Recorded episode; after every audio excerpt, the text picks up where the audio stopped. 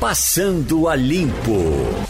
Passando a Limpo hoje tem Fernando Castilho, jornalista de economia, tem Igor Maciel, jornalista de política do Jornal do Comércio, homem do Pinga Fogo, e Romualdo de Souza, repórter de Brasília. O Igor, nós estamos com a polícia na rua no Rio de Janeiro. O que chamou a atenção foi a casa do militar, o bombeiro, o sargento, que eles foram prender. As imagens apareceram da casa, uma casa bem confortável. E esse é o caso do Rio. E no caso do Pará, é em cima dessa questão de equipamentos comprados sem licitação. O que mais lhe interessou nessa Pará é direto com o governador, né? Lá é direto com o Eduardo Barbalho, né? É, direto com Helder Barbalho. É uma operação, é mais uma operação da Polícia Federal em cima da, dos respiradores. A gente sabe que a compra de respiradores foi um. está sendo ainda motivo de é, muita é, polêmica em vários locais dos estados, porque nós tivemos um período em que estava muito difícil de conseguir respirador, você não conseguia respirador, é, tentava se comprar em todo canto e se sabia, estava se comprando é, é, nas pressas e teve governador, teve prefeito, teve governador que comprou de todo jeito. É, tem esses casos que a Polícia Federal está investigando por lá, tem caso aqui em Pernambuco também, que tem Polícia Federal investigando também, respirador que foi comprado que tinha sido testado em porco, que não tinha sido testado em gente. Então, aqui no Recife.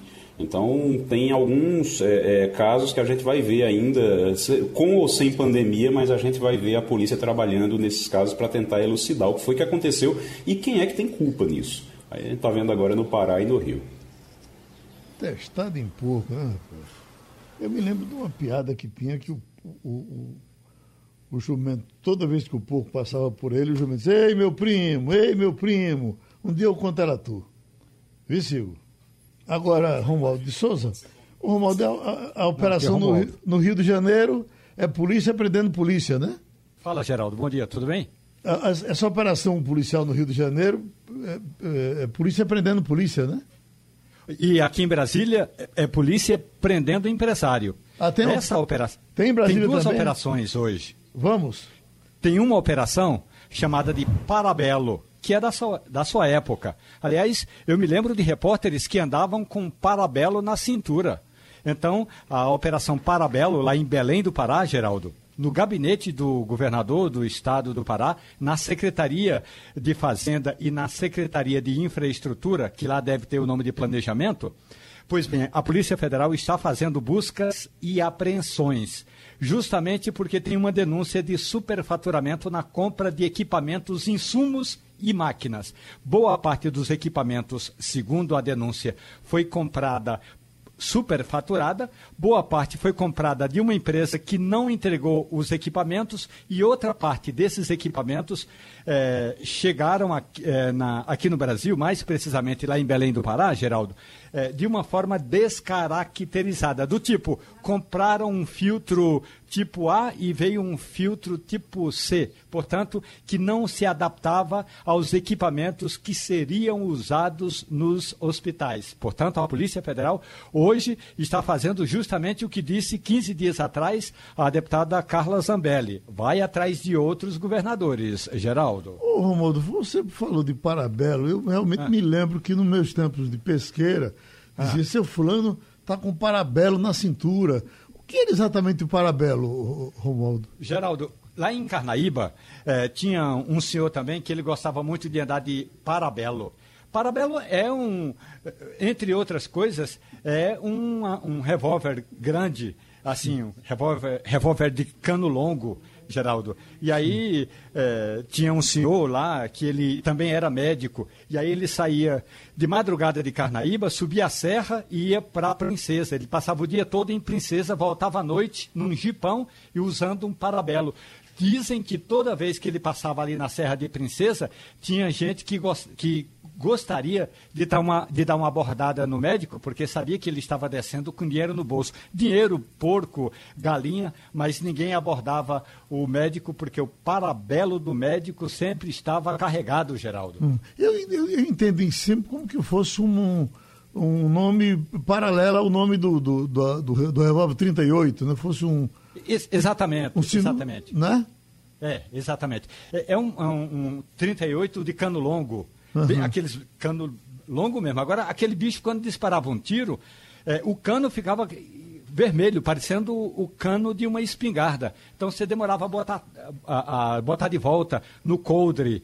É, uhum. É, muito menos não poderia botar na cintura, porque o bicho queimava o, o bucho de quem tivesse com o parabelo na cintura, Geraldo. Pronto, nós já estamos com o cientista Jones Albuquerque do LICA e da Universidade Federal de Pernambuco, porque as pessoas precisam entender um pouco mais, eh, professor Jones, sobre essas contas que o Ministério da Saúde eh, ameaçou fazer, a Justiça foi lá proibir que fosse feita, agora o Parlamento promete fazer e começou a fazer, o pessoal de imprensa se juntou para fazer outro, os resultados acho que vão terminar não sendo os mesmos, vai haver pequena diferença, parece que nesses divulgados de ontem já houve alguma coisa, mas tudo por conta de uma decisão que seria do governo de, de reduzir a divulgação do número de mortes. Eu lhe pergunto, que problema criaria para o senhor, por exemplo, que é estatístico, que trabalha com números, se tivesse que seguir esses números eh, oferecidos pelo Ministério da Saúde, que, repito, não prospera, vai ficar como, era, como estava sendo antes? É, é, Geraldo, bom dia. Bom dia. É, você está coberto de razão. O problema com a mudança do mecanismo de números é que a gente perde a credibilidade na chamada autoridade sanitária. Uhum. Sem essa credibilidade, como é que a gente vai pedir para a população, por exemplo, tomar uma vacina? Sei. Como é que a gente vai pedir para ela é, levar as crianças no posto de saúde para criar, para atualizar a carteirinha de vacinação. Essa é uma consequência dos números alterados por esse sistema que você falou agora. O que é, para mim, para a gente que faz as estatísticas, o que é que é ruim? É que as alterações dos números provocam projeções errôneas. Uhum. E aí, como é que os governos locais, estaduais, municipais, etc., vão se planejar se as, as projeções vão oscilando com o número? Que a gente precisa lembrar que o número é uma abstração. A gente, ser humano, criou um, criou um, um número, a entidade, número, algarismo, para representar uma abstração. Essa, se a gente não acredita na abstração, aí não tem mais em que acreditar, entende? O professor, agora, erro em número geralmente se descobre, né? se desconfia. Como é que as autoridades, entendendo disso, acharam que isso, isso ia ser engolido?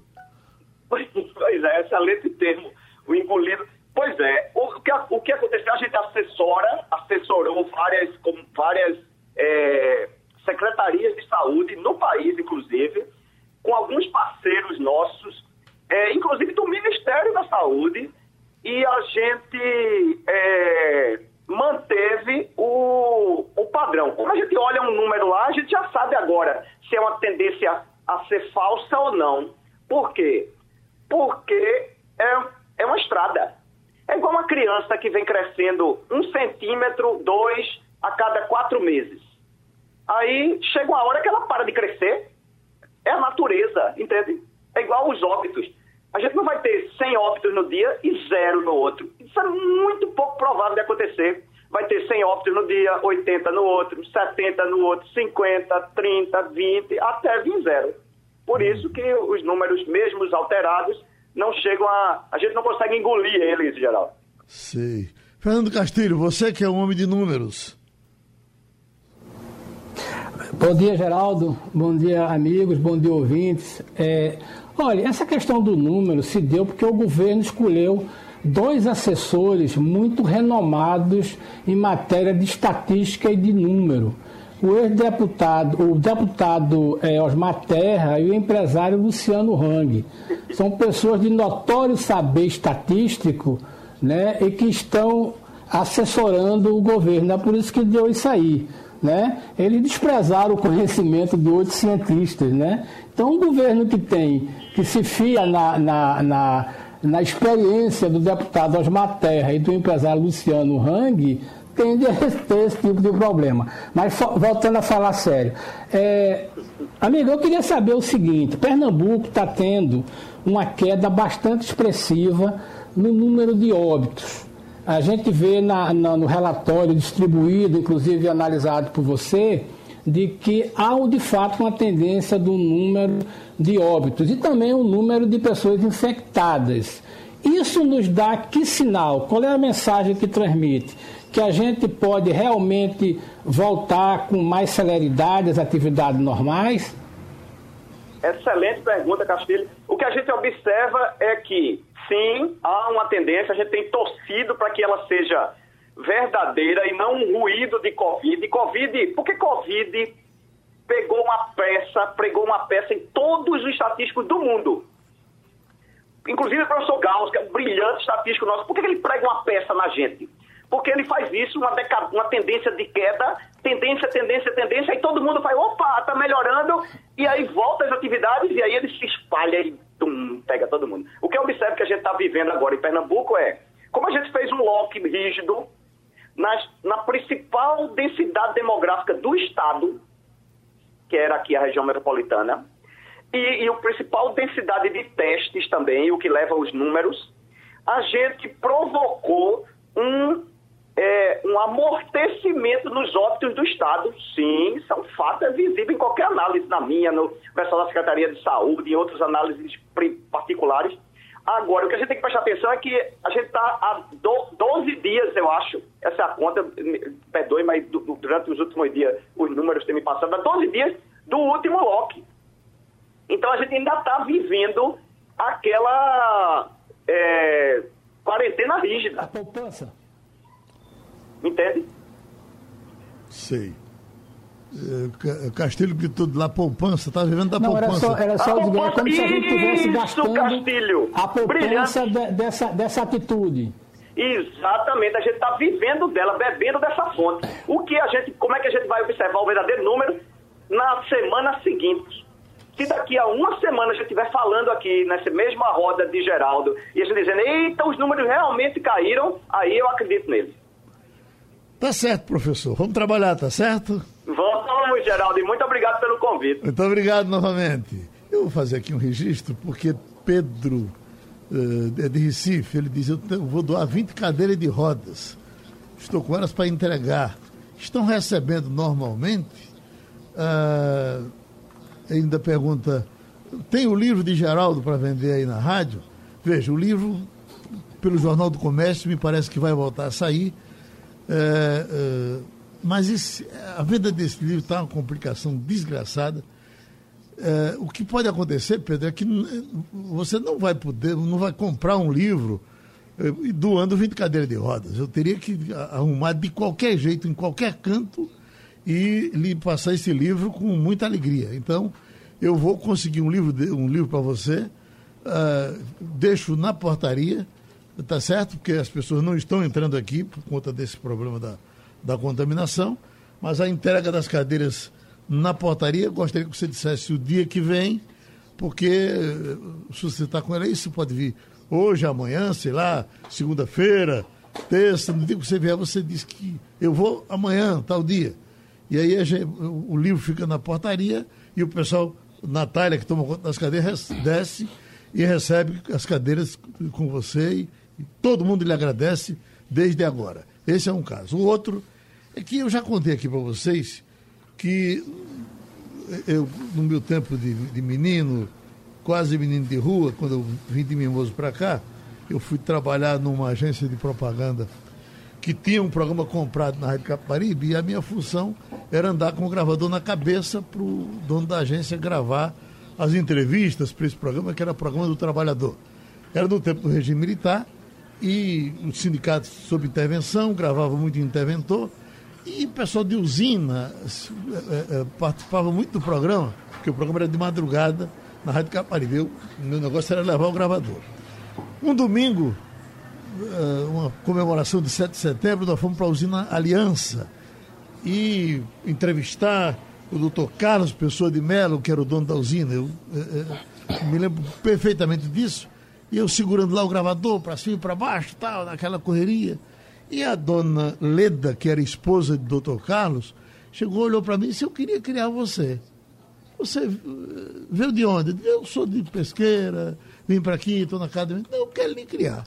Eu digo, eita, mas olha, eu estou na casa da minha tia, minha tia certamente não ia deixar, mas eu digo, puxa vida, fui embora, o tempo passou, só vi Dona Leda nesse dia, passou a vida inteira, e eu disse, e aquela senhora, e aquela senhora? Uh, eu falando com o Laurindo, o Laurindo disse, Dona Leda, eu me ajudou muito. Eu fui da usina. Uh, uh, meu pai trabalhava na usina Aliança, ela ajudava os meninos de lá. Bom, e quando é agora chega aqui a notícia que Laurindo está mandando dizer, eu vou partir para isso para não, não entrar aqui na, na, na choradeira. Laurindo bota bom dia, Geraldo. Lembra de Dona Leda, dona da usina que queria lhe adotar? Morreu segunda-feira, aos 93 anos, da Covid. Estava já bem doentinha, a Covid foi só para terminar a vida de Dona Leda. É isso. É, Igor, tá, voltou para ali? Olha, Igor, a gente se interrompeu na hora que você estava falando da, da, da, batida de hoje. Romualdo entrou também, mas você estava. A, a da Barbalha era que você estava lhe chamando mais atenção, não é isso? A, foi explicada por Romualdo, né?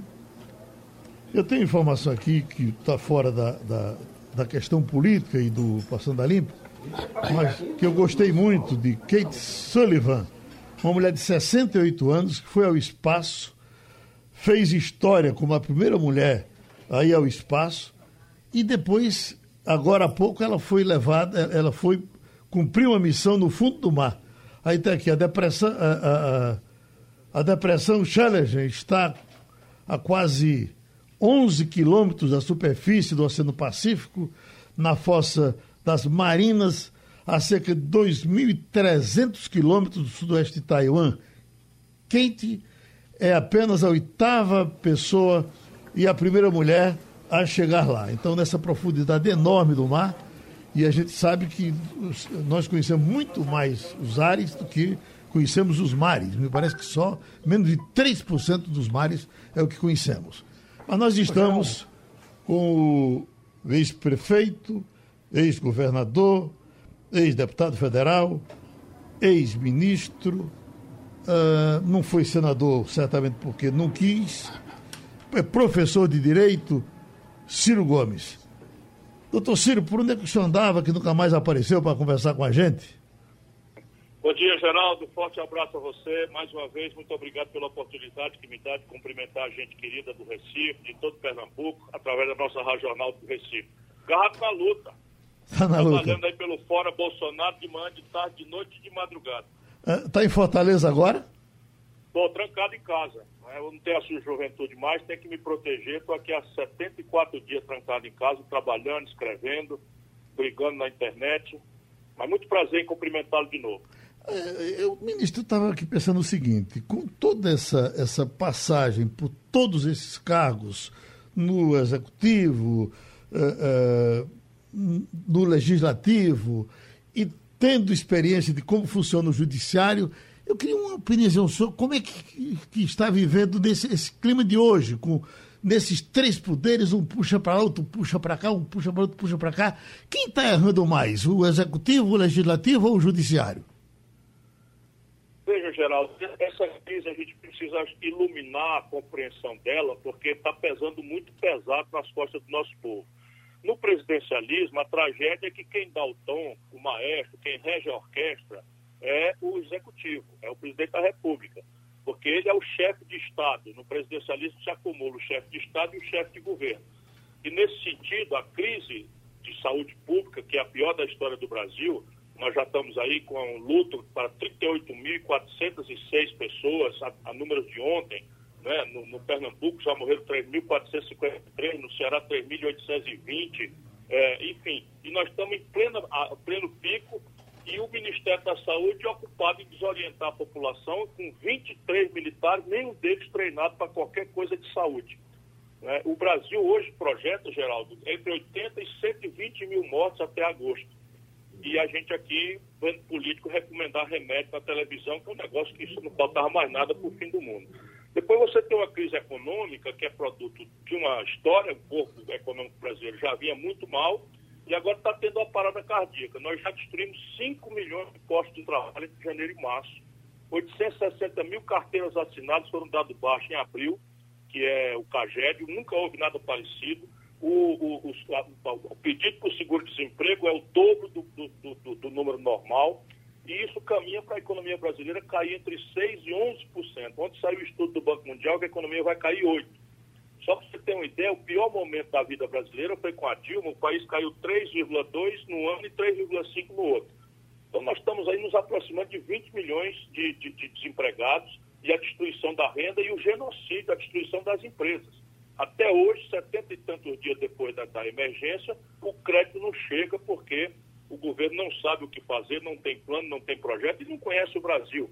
Entregou um trilhão de reais para os bancos sem botar nada na lei, os bancos emprestam juros muito barato. Resultado, como não tinha nada na lei, os bancos não emprestam nada, ou quando vão emprestar, faz exigência de garantia, de contrapartida, de seguro, já que é inviável, e não tendo carência, também é inviável pedir um empréstimo. O resultado, os bancos estão empossando esse dinheiro e no fim da tarde, todo o dinheiro que sobra no caixa dos bancos, eles emprestam para o governo, no juro do governo, que é o maior do mundo. Isso é um, um crime em que, na hora da tragédia econômica que está destruindo as nossas empresas, os bancos estão ganhando dinheiro. E não faltando mais nada na saúde, na, na economia, o governo abre esse azar e essa confusão confraternizando com quem quer censurar a imprensa, fechar o Supremo, fechar o Congresso Nacional e agitando milícias incrustadas dentro das PMs. Enfim, olha, não é brincadeira. Eu nunca esperava ver com a minha vivência de mais de 40 anos, de perto vendo as coisas do Brasil, que nós chegássemos a essa situação tão grave. Doutor Ciro, nós temos para conversar com o senhor hoje aqui Fernando Castilho, Igor Marcel e Romualdo de Souza. Eu quero lhe fazer mais uma pergunta e passar para eles.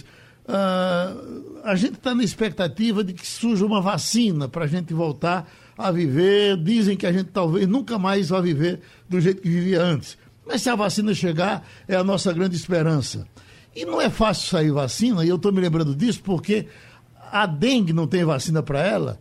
E a primeira vez que eu ouvi falar em dengue foi quando o prefeito Ciro Gomes vinha visitar o Recife, faz um contato aqui com com o prefeito, que eu não me lembro de quem era, mas me lembro que o senhor era prefeito lá. Joaquim e, Francisco. E não veio porque estava com dengue. Ou veio com dengue. Eu, não, eu sei que foi senhor, a primeira pessoa com dengue que eu vi falar na minha vida foi o senhor. E até agora não saiu uma vacina para dengue, não é isso?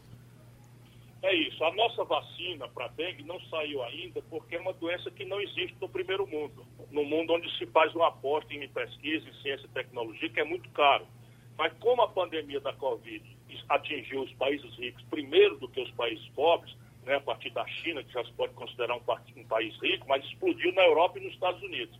Então, hoje, Geraldo, a notícia boa é que tem oito pesquisas que já estão na terceira fase, algumas delas, de teste em humanos. Uma delas, que é a inglesa, dos Estados Unidos, está sendo testada no Brasil, com voluntários que podem se inscrever, eu acho que é a Universidade de Oxford, de maneira que o domínio técnico dessa vacina, o domínio científico, eu acho que estará mais ou menos conquistado ali pelo fim do ano. É evidente que daí do domínio técnico, para vocês alcançar a escala de produção industrial aos bilhões, e aí vamos ver como é que a humanidade vai tratar esse assunto, se vão cobrar caríssimo ou se vão... A China está prometendo que se chegar na, na vacina vai disponibilizar gratuitamente para o mundo todo. Os americanos e o Brasil ficaram contra querem, os americanos, o Brasil, não sei porquê, não sei incompetência desastrada do nosso governo. Mas os americanos querem ganhar dinheiro né, com a venda da vacina para o mundo inteiro. E isso explica por que eles não querem entrar nesse grande acordo que envolveu 179 países das Nações Unidas. O fato é que hoje não tem vacina e nem tem remédio. Não é? Os médicos estão tentando aí, aqui e acolá, como é que atenua os sintomas, como é que consegue salvar a gente com outras comorbidades, mas hoje não há nenhum protocolo de remédio, o que nos deixa uma única saída, que é o isolamento social, que infelizmente está no pior momento na hora que a crise está explodindo no Brasil. Então vamos para Igor Marcel. Bom, não veio, fazer uma pergunta política. Eu estou lendo aqui que a presidente do PT, Gleisi Hoffmann, está dizendo que o senhor não tem salvação se não for o PT. O senhor eh, ficaria na, no, no, no, máximo entre uh, até 11% e sem o PT o senhor está ferrado. O senhor concorda com ela? Esse pessoal perdeu o juízo e a humildade que nunca tiveram está se agravando muito fortemente. Ela precisa entender que nesse momento, eu vou repetir, nós temos que ajudar todo mundo pegando junto para salvar vidas. Nós temos 38.400 mortos, 453 mortos, né? Se a gente não forçar uma mão, nós vamos para 80, 120 mil mortos. Eu só penso nisso toda hora. Já botei aqui as opiniões que passo o dia lendo os, os relatórios. Nós temos uma crise econômica que é a pior da história. O Brasil vai para 20 milhões de desempregados. Quando a crise começou, nós estávamos já com 63 milhões e 700 mil brasileiros com nome sujo no SPC e essa gente está humilhada. Todo dia recebe um telefonema de um 0800, de um 011 de São Paulo, dizendo: venha pagar sua conta, senão nós vamos lhe tomar sua geladeira. Né? A violência já chegou a 70 mil brasileiros homicídios. Né? O Brasil caiu 10 lugares, agora a notícia de hoje, no ranking da paz mundial, entre 140 países, nós só perdemos para a Colômbia e para a Venezuela em matéria de violência aqui na nossa, na nossa região latino-americana. E esse povo só pensa em política. Né? Então deixa, quem devia se preocupar comigo era o meu eleitor, eu, mas eu não estou preocupado com isso agora não. Então vamos para uh, Romualdo de Souza, em Brasília. Romualdo? Ministro, bom dia, tudo bem com o senhor? Bom dia, Romualdo. Tudo bem com você? Está se cuidando? Rapaz, eu estou me cuidando aqui em Brasília, está um frio danado. Agora eu imagino, depois das declarações ontem do general Pazuello, que o senhor deve estar esquiando ne na neve aí em Fortaleza, ministro. Você veja, vamos repartir com o nosso povo a notícia. O ministro da Saúde, que é um general da ativa, só no Brasil do Bolsonaro mesmo a gente podia viver isso botou 23 militares no Ministério, nenhum tem qualquer capacidade ou experiência em relação à saúde, na hora da maior crise de saúde pública da história do Brasil. Aí você tem tragédia de toda modalidade. A mais grave é que tem um orçamento, aquele dito orçamento de guerra, de 11 bilhões e 400 milhões de reais, e eles não conseguiram aplicar nem 3 bilhões. Uma hora dessa que o Brasil está vendo gente morrer sem fôlego na porta de hospital porque não tem leite de UTI não tem respirador. E, para completar, depois de não sei quanto tempo o Ministério se senta para dar uma entrevista e bota a, a culpa no clima, botando o Nordeste brasileiro junto com o inverno da Europa. É um negócio de assustar, se não fosse tão trágico, era de rir. Né? Você vê aí o nível da incompetência e de despreparo desses malucos que o Bolsonaro botou para governar o país. Fernando Castilho. Bom dia, ministro. É, na entrevista que o senhor deu à jornalista Mira Leitão no último domingo, o senhor fez uma ponderação a um comentário do presidente Fernando Henrique, que disse que o tempo era do surgimento de novas lideranças. O senhor disse que tudo bem, mas não deveríamos eleger de novo um estagiário. A característica do estagiário é que ele é motivado, ele erra, mas é sempre corrigido pelo supervisor. Mas depois de 526 dias, a marca do governo Bolsonaro é fazer o errado e ser corrigido não pelo supervisor, mas por pressão da sociedade, pelo executivo, pelo legislativo, pelo judiciário.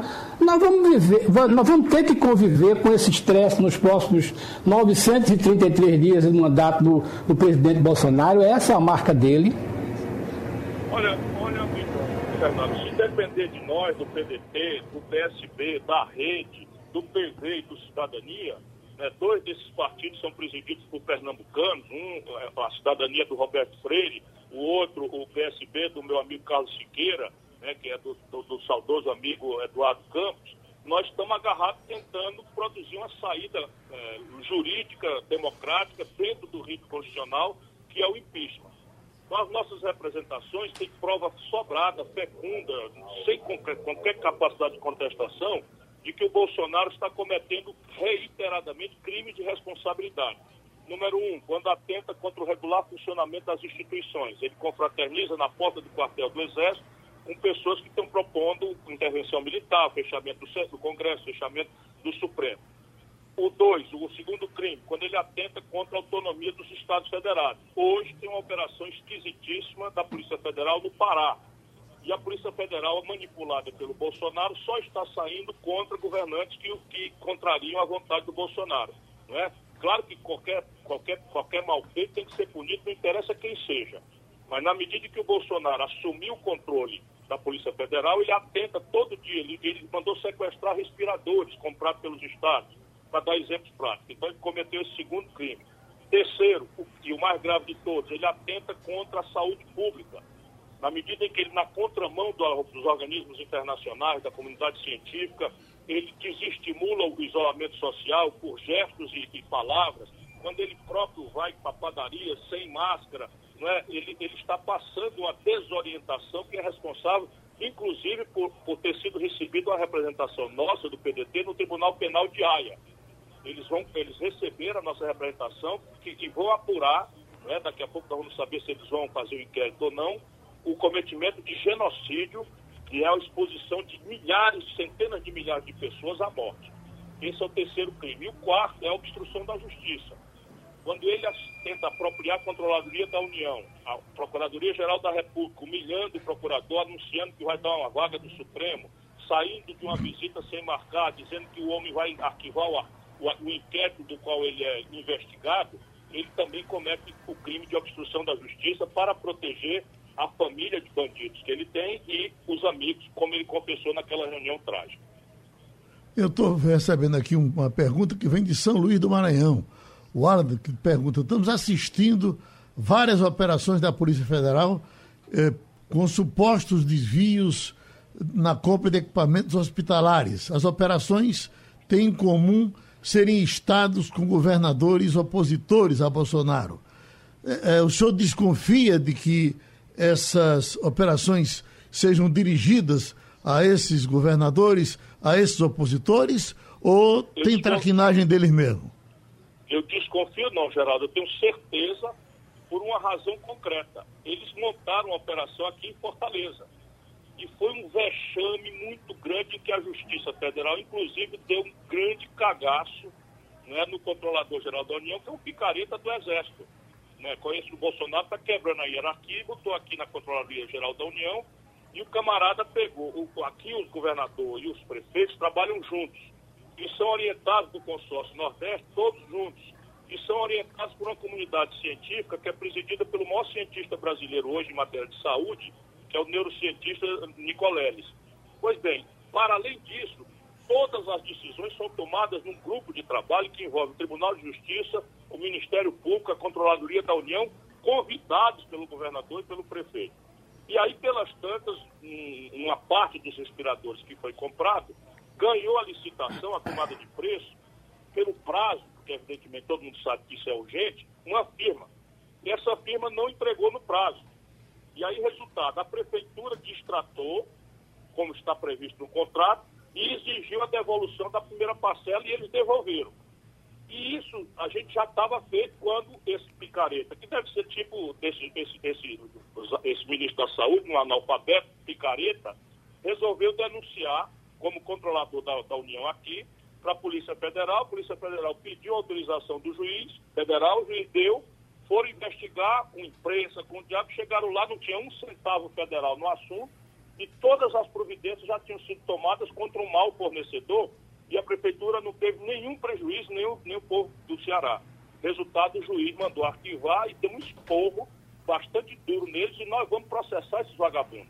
Portanto, eu sei muito bem né, que a, e essa foi a primeira operação. Agora, se o governador ou o prefeito do Rio de Janeiro e o governador do Rio de Janeiro parece que está enrolado mesmo, né, porque a mulher enrolada lá com o negócio de receber dinheiro, com a firma que, não, que fraudou, que superfaturou. Eu quero que quem tiver rabo de palha que queime. Né? Agora no, no Pará, também eu duvido que o governador do Pará vá roubar com o negócio de respirador. E qual é o problema que o Bolsonaro usa? É que respirador, num país sem lei como o nosso, virou sujeito à lei da oferta e da procura. Então você comprava um respirador e ele tem 10 ou 20 ou 30 tipos de respirador, não é mais sofisticado, menos sofisticado, com parafuso a mais ou 10 parafusos a menos, enfim, que funciona com bateria por dentro, que não funciona, então não dá muito para comparar alho com bugalho, nem bugalho com, com, com, tesoura. E aí eles aproveitam isso e lançam a suspeita porque o preço dos respiradores, quando explodiu a pandemia e o Brasil não tem respirador, tem que importar do estrangeiro, aconteceu que os respiradores subiram de preço quatro vezes. Era 30, 20, 25 mil reais, virou 50 mil, 70 mil, 90 mil, 200 mil, dependendo do tipo. E o Bolsonaro está claramente manipulando as instituições da República para perseguir adversários. Igor Maciel. Governador, muito bom dia. Agora sim, estamos é, podendo falar aqui. Agora, é, eu queria só entender uma, uma coisa. Eu estava lendo seu livro, terminei de ler o livro nessa madrugada, inclusive, porque sabia que ia entrevistar hoje e a gente tá, eu queria dar uma adiantada para entender bem o seu pensamento. Vi a sua entrevista na Globo News recentemente também, aquele debate com Marina Silva e Fernando Henrique, e eu queria é, entender uma coisa em relação à sua, é, à sua política de articulações, a sua política de alianças daqui para frente, ou de alguns meses atrás atrás para frente. O senhor eh, tem, o PDT tem alianças com o Democratas, por exemplo, na Bahia, em Salvador, eh, tem alianças com o PSB, tem uma aproximação com o PSB, tem aproximação com o PCdoB, deixou o PT de fora, mas é sua proposta, e a proposta que está no livro também, é uma proposta de união nacional. É, tem quem não possa participar dessa união de acordo com o que o senhor é, escreve, do, de acordo com, com o que o senhor planeja para o futuro? Marcel, meu irmão, obrigado aí pela, pela oportunidade. Nós temos que distinguir nesse monte de confusão em que está atolado e sofrendo o povo brasileiro duas urgências. A primeira urgência pede união de todo mundo. Eu vou repetir porque não me sai da cabeça né? salvar vidas. Hoje tem 38.406 mortos no Brasil. Do jeito que a coisa vai, nós vamos chegar a 100 mil, 120 mil mortos. Então, tudo que a gente puder unir todo mundo para forçar uma mão para que a gente mude essa política genocida, estamos juntos, não tem que pedir carteirinha, nem história, nem contradição política de nenhuma natureza. Salvar empresas e empregos. É o genocídio do emprego, é a destruição do, do tecido produtivo brasileiro e tudo que a gente puder fazer para forçar o governo a oferecer um plano, para a gente botar defeito, fazer sugestão, aplaudir, mas não existe nenhum plano. Só para você ter uma ideia, na agenda conservadora, o déficit público, Geraldo e, e, e Maciel, é, vai hoje, desse ano, para 670 bilhões de reais. O pior número da história foi 130 bilhões, e quando eles disseram que a Dilma quebrou o Brasil, foi 36 bilhões. Então você está vendo que estão que, quebrando o país isso compromete os próximos anos se a gente não tomar providência. Então, todo mundo tem que estar junto, né, se tiver compromisso com o trabalhador, com o emprego, com o investimento público, com a regularidade dos serviços públicos, de saúde, de segurança, etc., que estão ameaçados. Terceiro, salvar a democracia nessa escalada autoritária. Então, nessas três agendas, salvar a vida, salvar empregos e empresas e salvar a democracia, todo mundo junto. Não tem que pedir carteirinha, não tem que cobrar coerência política de ninguém. Porém, tem duas coisas que na hora própria, que não é agora, nós temos que apartar a conversa. Nós temos que humildemente fazer uma pergunta e abrir um debate. Quanto mais respeitoso possível, melhor, porque isso não quebra prato, não destrói ponte, mas se for na canela, é na canela, porque o PT, a burocracia do PT não respeita ninguém. Então vamos lá.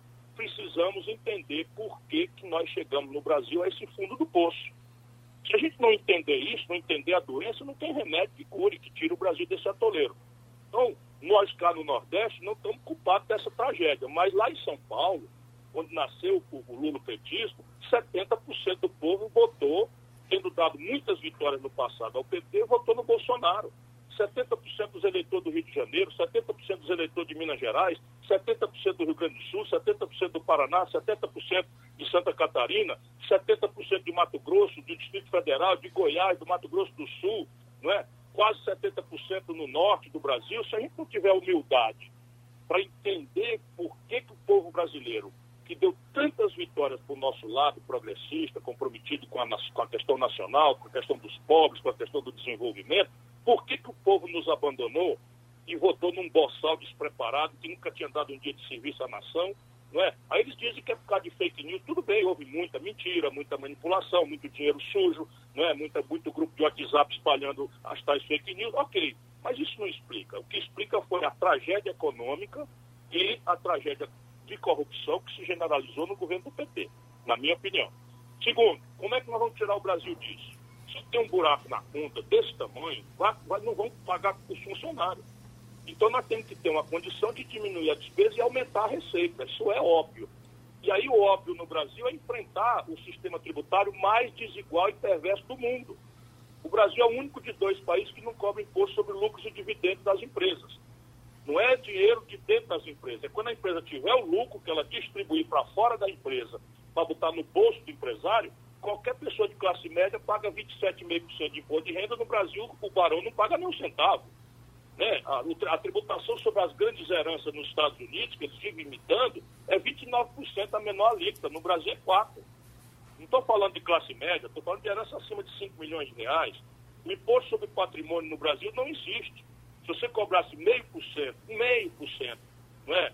Esses camaradas que têm aí 200 milhões, 300 milhões, acima de 22 milhões de reais de patrimônio, a gente arrecada 80 bilhões de reais. Aí eu posso dizer sério de onde é que vai vir o dinheiro para resolver o problema da saúde, da educação, da segurança, que estão sendo destruídas no Brasil, sem falar no colapso da infraestrutura. E aí, quando a gente está do lado do PT e faz essa discussão, não digo do PT como um todo, porque tem muita gente boa, mas essa burocracia do lulopetismo que descolou da realidade, não faz, não pensa nada, não tem né, compromisso, não tem humildade, vive a agredir todo mundo que não pensa igual com eles. Como se o povo brasileiro, 70% tivesse virado gado, que é como ele chama o povo, fascista, que é como ele chama o povo. Eu estou noutra. Então, unir todo mundo para salvar a vida, salvar emprego, empresa e a democracia, ok, estamos juntos, não tem problema. Agora, é preciso apartar as bandas, se puder, respeitosamente, e aprofundar o debate sobre o que aconteceu para o Brasil chegar nesse fundo do poço e, mais importante, como organizar uma saída né, para o futuro não ser tão trágico para os nossos jovens. Eu tenho mais uma pergunta do povo aqui, que é Erildo, da cidade universitária, que ele diz: diga a Ciro Gomes que eu sempre votei nele. Acredito na inteligência dele e tudo mais. Agora, noto que nos últimos tempos ele anda muito mal criado e fica parecendo um Bolsonaro que sabe ler. Aí eu pergunto, ele está disposto a abrir mão da malcriação para eh, eh, fazer esse país andar com paz? Eu não sou mal criado, não, meu irmão. Eu me desculpe se às vezes eu, eu me deixo ver assim, mas é porque o meu coração é ligado nessas coisas. Eu nunca fiz da política meio de vida. Geraldo já me conhece né, de, de, algum tempo. Eu, quando era o governador mais popular do país, eu resolvi parar com a política, que eu não queria me deformar, não queria deixar que acontecesse comigo o que acontece com certos políticos que não compreendem né, a necessidade de dar passagem para os outros. Eu fui embora, fui estudar, fui escrever, enfim. E eu, a última eleição que eu, que eu participei foi em 2006 como candidato para fora a presidência da República agora. Então, em 2006, eu tinha, como o Geraldo reconhece, a chance pela generosidade do povo. Eu nunca perdi uma eleição aqui na minha comunidade. E não é porque eu seja coronel, não, como eles me insultam, é porque eu não tenho uma rádio, não tenho uma televisão, não sou sócio de ninguém, não tenho fortuna, né? vivo uma vida muito boa porque sou remunerado por palestras, cobro bastante caro quando são empresas ricas, não cobro de estudante. Enfim, minha, minha luta é pelo povo brasileiro. E eu estou muito angustiado, você não tem ideia. A gente não pode banalizar sabe? 38 mil pessoas mortas. É só você imaginar, meu irmãozinho, que seria sua mãe e perguntar se diante da irresponsabilidade da sua mãe chegar no hospital e não ter um respirador e ela morrer sem fôlego na sua mão. E eu estou vendo isso acontecer no Brasil. Não dá para ser frio. Desculpa, às vezes eu tenho que escolher as palavras, eu tenho que fazer. Né? A, a destruição dos empregos no Brasil estão preparando ali por agosto, setembro, violência na rua. E a gente tem que levantar a voz. Se a gente não falar com dureza, com clareza, e às vezes não tendo que dizer que eu sou corrupto, não tendo que dizer, vai dizer que eu sou bocão, tá bom, eu engulo isso daí, porque nem sempre escolho melhores palavras. Mas por último, uma coisa, eu não sou filho do baronato, dos aristocratas, da nobreza brasileira. Eu sou filho de dois modestos funcionários públicos, fui educado a maior parte da minha vida na escola pública do interior do Nordeste do Brasil. E muitas vezes essa crítica se faz, me chama de coroné. Por quê? Só porque eu sou nordestino. Então, eu não sou um convidado para essa festa de branco. E eu falo os números. Eu acabei de dizer aqui que os bancos estão empossando um trilhão de reais de dinheiro público, destruindo as empresas no Brasil e emprestando para o próprio governo. Eu não vou ser perdoado nunca. E aqui no Ceará, né, a gente aprende desde cedo, muito pequenininho, que adversário, quando não tem defeito, nós bota. Então, é isso, esse é o defeito que bota em mim. Eu tenho que me policiar, me corrigir. Mas não queira que eu seja um, um, um lorde, porque eu não jamais vou ser, porque eu não quero ser. E Romualdo de Souza, em Brasília. O ministro, por gentileza, vamos falar de eleições municipais. No Recife, O deputado federal Túlio Gadelha, do seu partido, já comprou as alpargatas para fazer a campanha. Agora eu pergunto ao senhor: candidatura própria do PDT na eleição do Recife ou o senhor defende uma aliança com o PSB de João Campos, filho do seu amigo Eduardo Campos? Veja, Recife tem essa sorte, esse privilégio não é, de ter a possibilidade de escolher entre dois grandes talentos, não de Pernambuco, mas do Brasil. É claro que eu puxo a brasa para a sardinha do, do, do Túlio Gadelha, que é, sem favor, essa nova geração, o mais brilhante, o mais qualificado dos nossos quadros. Ele está maduro, ele conhece a, a, realidade do Recife, ele tem uma condição de oferecer, mantendo o que está bom, uma inovação né, uma, uma, um outro olhar sobre as questões concretas do povo, que é o que, afinal de contas, vai estar em debate. Como é que está funcionando a saúde pública agravada por essa pandemia? Como é que está funcionando o transporte público, a mobilidade dos trabalhadores? Quantas horas um trabalhador do Recife né, passa dentro de um ônibus sem ninguém pagar nada para ele, para ir para voltar do trabalho? Né? Ver como é que a gente faz creche, porque não é razoável mais que a mulher seja, seja penalizada dupla jornada de trabalho e não tenha com quem deixar o filho que é uma agenda importante que o Túlio tem capacidade de liderar. Portanto, a nossa orientação da, da direção nacional é que nós lancemos candidatos próprios em todas as capitais e grandes cidades.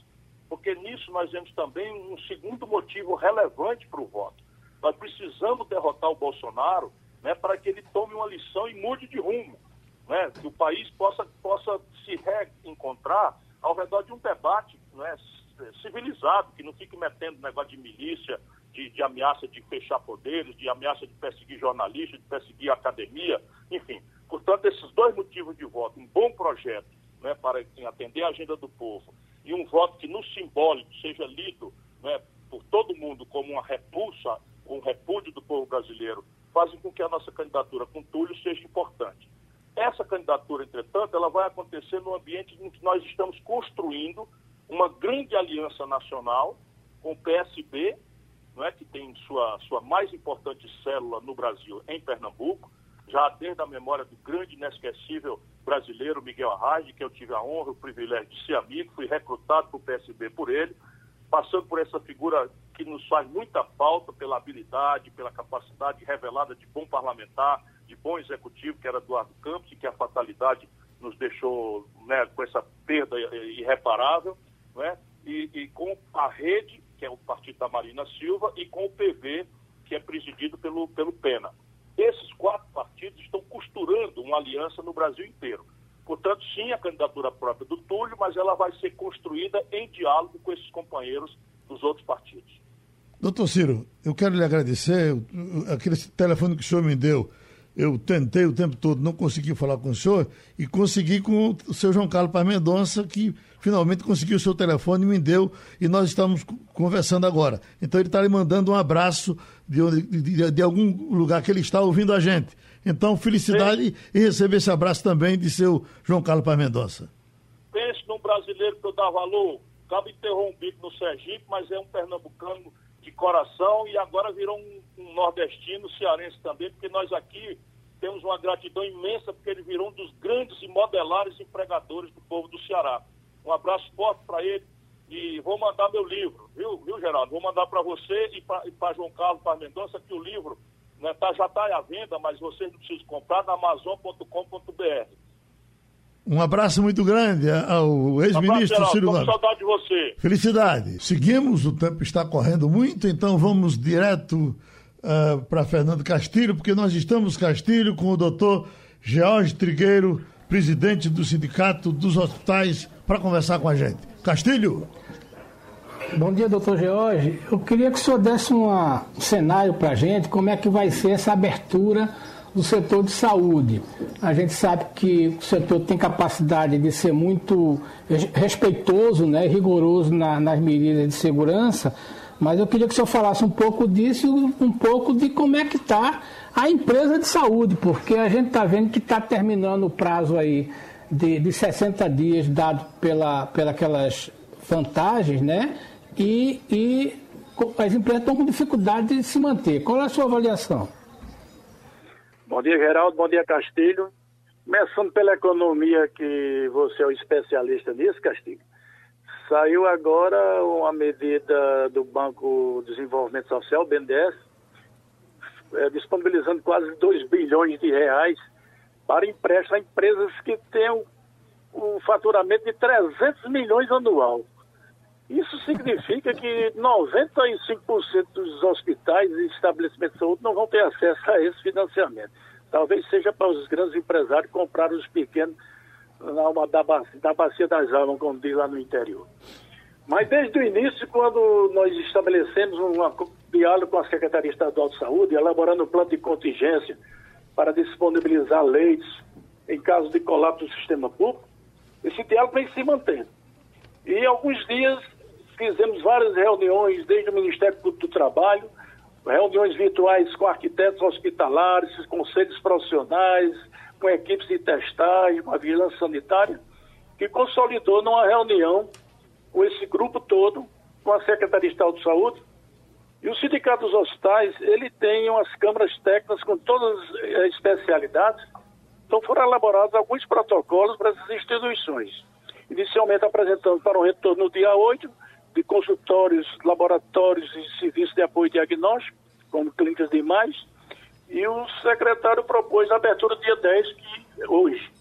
Hoje estamos reabrindo os consultórios, esses consultórios vão respeitar inicialmente dois pacientes por hora, as cirurgias que já deveriam já estavam autorizadas, continuam autorizadas, iniciando também hoje com mais intensidade, com mais oncológicas, transplantes de órgãos, é, cirurgias cardíacas, traumas, lógico respeitando a capacidade de até 50% da capacidade instalada. Isso vai progressivamente até 27 de julho, quando poderemos atender com toda a capacidade instalada dos hospitais. São os três eixos preconizados por todos, que é o distanciamento social, segurança de pacientes, segurança de acompanhantes, dos usuários, colaboradores e a comunicação, incentivando as etiquetas respiratórias, o uso do DPI e todos os cuidados que vêm sendo preconizados. E os médicos do grupo de risco, doutor Trigueiro, não está na hora de jogá-los para trabalhar também? Até porque vão fazer os transplantes agora e boa parte, pelo menos dos que eu conheço, são de mais de 60 anos. Exatamente. Então, quando se faz essa reintrodução dessas cirurgias chamadas essenciais, inadiáveis, a preconização é que se faça testagem tanto da equipe médica, ou pelo menos a testagem pós-contaminação, que é o teste sorológico para saber se ele já teve a doença ou não. E também fazer a testagem dos acompanhantes e dos pacientes. Sabemos que esses pacientes que vão com a cirurgia letiva e se adquire Covid dentro da instituição hospitalar, ele poderá aumentar a sua mortalidade em quase 20% ou 40% em alguns trabalhos. Então, esses cuidados tem que ter. Agora, é bom que se diga, como eu reafirmei anteriormente, porque mesmo esse profissional de grupo de risco, ele vai estar usando todos os equipamentos de proteção individual. Vai ter o um distanciamento de uma cirurgia para outra, ele só vai chegar num momento com um projeto, um plano de cirurgia, saber que ali vai ter toda a equipe pronta, todos os materiais prontos, para que não haja nenhum imprevisto, que não se prolongue é, essa cirurgia, que ele ao sair da cirurgia não cruze que outras pessoas, outras equipes. Então essas medidas instituição tem que criar uma comissão cirúrgica. Essa comissão é feita de cirurgiões, anestesistas, infectologistas, o diretor técnico do hospital, para estabelecer todas essas precauções, até que os nossos dados de é, Covid zero dentro do hospital não existam mais, mas mesmo assim, como eu já afirmei outras vezes, esse ano é um ano de sobrevivência. E também é o plano de convivência. Essa convivência vai ser estabelecida, acredito que até surgiu uma vacina realmente efetiva ou um medicamento que possa ser usado com segurança nesses pacientes, principalmente com comorbidades, que são os idosos, pessoas que têm alguma doença é, de imunodepressão, hipertensão, diabetes, etc. Doutor Queiro, os nossos grandes hospitais privados hoje aqui estão quase vazios. Como é que está o movimento, o movimento deles nesse momento e que você espera crescer quanto a partir de hoje? Partir de hoje vai ser crescendo paulatinamente, como eu falei, nesse primeiro momento só vamos a ter 50% da capacidade instalada. A partir do dia 22 continua com 50%. Se espera que dia 6 de julho essas cirurgias eletivas agendadas pela Comissão de Programação Cirúrgica do Hospital pode atender até 75% da capacidade e chegando a 27 de julho com ocupação total. Sabemos que esse, essa, essa restrição de cirurgias eletivas nesses três meses, nesses, praticamente, houve uma redução de quase 80% do faturamento dos hospitais. Essa retomada tem que ser escalonada até o início de julho, até o final de julho, e esperamos que alguma coisa aconteça, principalmente nessas fontes de financiamento, para que possamos manter a empregabilidade, pagar a folha, não demitir e tentar a recuperação no início de 2021. Pronto, a gente agradece ao presidente do Sindicato dos Hospitais, Jorge Trigueiro, Romualdo. Fala, Geraldo. Quando a gente quer errar aqui, o povo não deixa. Olha, que o Coronel Viana já mandou para cá um zap mostrando um parabelo. Aí está aqui, ah. pistola de fabricação alemã do ano de 1906, muito usada por militares no mundo todo. No Brasil, o Exército utilizou a partir de 1950. É uma pistola semiautomática, calibre 9mm, pistola, uh, uh, pistola Luger, conhecida como Parabellum. No Brasil, chamada como Parabelo. E estou vendo aqui o bichão, tem o canão. Você acho que usou Parabelo naquele tempo. Porque você fez Olha, um desenho interessante, parecido com o que ele eu não sei. Usar eu não sei, mas o meu bisavô, o Coronel Zé Pereira, quando fez a revolta de Princesa, estava armado com quatro parabelos. Onde ele comprou, eu não sei, Geraldo. Uhum. Agora, Romualdo, uh, parou a, a, a, votação ontem aí no, no, no TSE, o ministro Faquim abriu divergência com relação a, ao pediu vista, né? veja aqui, Faquim abre divergência, Moraes, ah, Moraes é que pede vistas e TSE não conclui julgamento Bolsonaro-Mourão. Quer dizer, essa pedida de vista em geral é para amainar os ânimos. O que é que estava vendo que foi pedida essa, foi pedido vista desse negócio? Olha, o ministro não é obrigado a apresentar um argumento, mas Alexandre de Moraes disse que precisava tomar pé, conhecer o processo, o que é justo.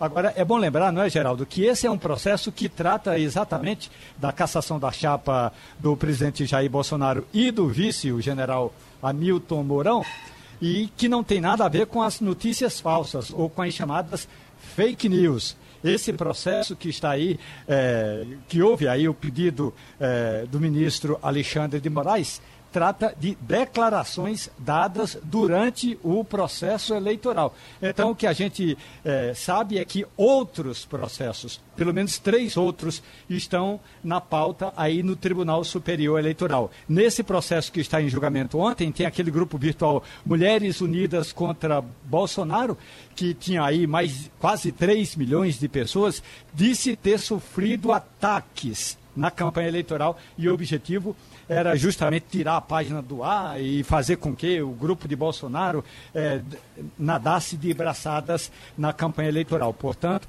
esse é um outro processo. O processo que trata especificamente do disparo de notícias falsas durante a campanha e que já teve um parecer favorável do Ministério Público Eleitoral para juntar os processos, ou pelo menos pegar dados do Supremo Tribunal Federal com relação àquelas investigações das fake news, aí esse processo vai ser julgado possivelmente ou terá início na semana que vem, Geraldo. Igor Marcel, isso não é mais uma forma de Alexandre Moraes se meter na vida de Bolsonaro?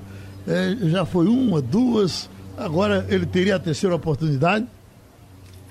É, eu queria aproveitar o, já para perguntar também a Romualdo, Geraldo, sobre isso, exatamente sobre isso. Se, ah, de alguma forma, Alexandre de Moraes está querendo ganhar tempo para poder anexar provas, se ainda pode anexar as provas do processo é, de, de, aliás, do inquérito de fake news que está no, no, no, STF? É alguma estratégia realmente? Ele quer fazer isso? Ele está querendo colocar mais alguma coisa ou não tem mais como fazer isso? Olha, junta. Diga, Geraldo. Não, estou ouvindo. Pois bem, junta provas, nesse caso, não tem mais como, a não ser que o relator abra pa, é, é, prazo para juntar provas, e aí a defesa e a acusação, nesse caso, é um processo que é movido pelo PSOL PC é, PCdoB, e aí pode ser que, é, que se abra prazo. Mas o mais importante é que o ministro Alexandre de Moraes está certo de que esse é um processo é, pequeno, menor em relação ao que ainda está por vir. E o que está por vir é aquele que o Ministério Público Eleitoral pede, recomenda juntar informações que já estão nas investigações comandadas por Alexandre de Moraes, que trata das notícias falsas. Então, esse é um processo, digamos, mais robusto, mais consistente. No caso aqui do que estava em julgamento ontem, eu acredito, conhecendo e conheço pouco, é um dos dos ministros que eu conheço menos, Alexandre de Moraes apenas quis ganhar um tempo e quis analisar o processo. Mas, na verdade, ele reconhece que esse, esse processo de ontem à noite eh, tem tudo para ir parar no arquivo, Geraldo. Uh, Fernando Castilho, para a gente fechar, uh, uma manchete que estou vendo aqui, o seguinte, olha, coronavírus, pelo menos mil restaurantes e bares fecharam as portas, isso no Rio de Janeiro. Fecha e não abre mais por conta da crise, quer dizer, não deu tempo para esperar para resolver. E eu, outra aqui é medo do contágio, inibe consumo, mesmo sem isolamento social. Então a gente está vendo gente ir para a rua, mas o povo não está comprando. É uma reclamação que os, os que estão abrindo estão fazendo. Era esperado isso? Era. E isso aconteceu em vários países. Na primeira semana, na primeira quinzena, é, as pessoas até vão às ruas. É, e depois é, tem um comportamento de retração no sentido de que é, é, preciso tomar cuidado. Às vezes o cara se assusta com o ambiente que ele entra, ele acha que não está no padrão exigido, ele faz isso. Agora, é importante observar o seguinte: essa dificuldade que o governo teve, e aí cada dia fica mais claro, essa gestão atabalhoada não é só no Ministério da Saúde, não. O Ministério da Economia é, ontem já teve um novo discurso naquela reunião de, do presidente e do ministro Guedes, um novo discurso dizendo que agora vai fazer. É importante observar que o ministro Guedes vai adaptando o discurso dele. Então agora, se a gente escutasse ele, ele parecia uma pessoa que está extremamente envolvido nisso quando é, teve problemas na liberação do dinheiro que não saiu. Então está acabando o prazo o que é que vai acontecer? As empresas não conseguiram receber aquele dinheiro que o ministro e que o governo anunciou tanto. E aí faltou gás, faltou capital de giro. Há uma, uma tendência mesmo no setor de alimentos de que os restaurantes não vão conseguir abrir porque o cara não conseguiu chegar até. As indústrias de alimentos, por exemplo, as indústrias de bebidas estão muito interessadas em dar prazo, mas talvez o cara não consiga. E a expectativa é que a gente tenha um fechamento de muitos restaurantes, embora como empresário é insistente, ele pode até fechar, mas se houver oportunidade ele vai reabrir de novo, mas vai reabrir fragilizado. Essa é uma realidade que a gente está constatando, não foi só no Brasil não, Geraldo. Os países que, que voltaram viram esse comportamento consumidor ele fica muito crítico em relação à questão das higienes, das medidas. E aí ele retrai a compra e retrai até a presença nos bares. Ele vai só na primeira semana ou no máximo 15 dias. Tivemos Romualdo, Castilho, Igor e terminou o Passando a Limpo. Passando a Limpo.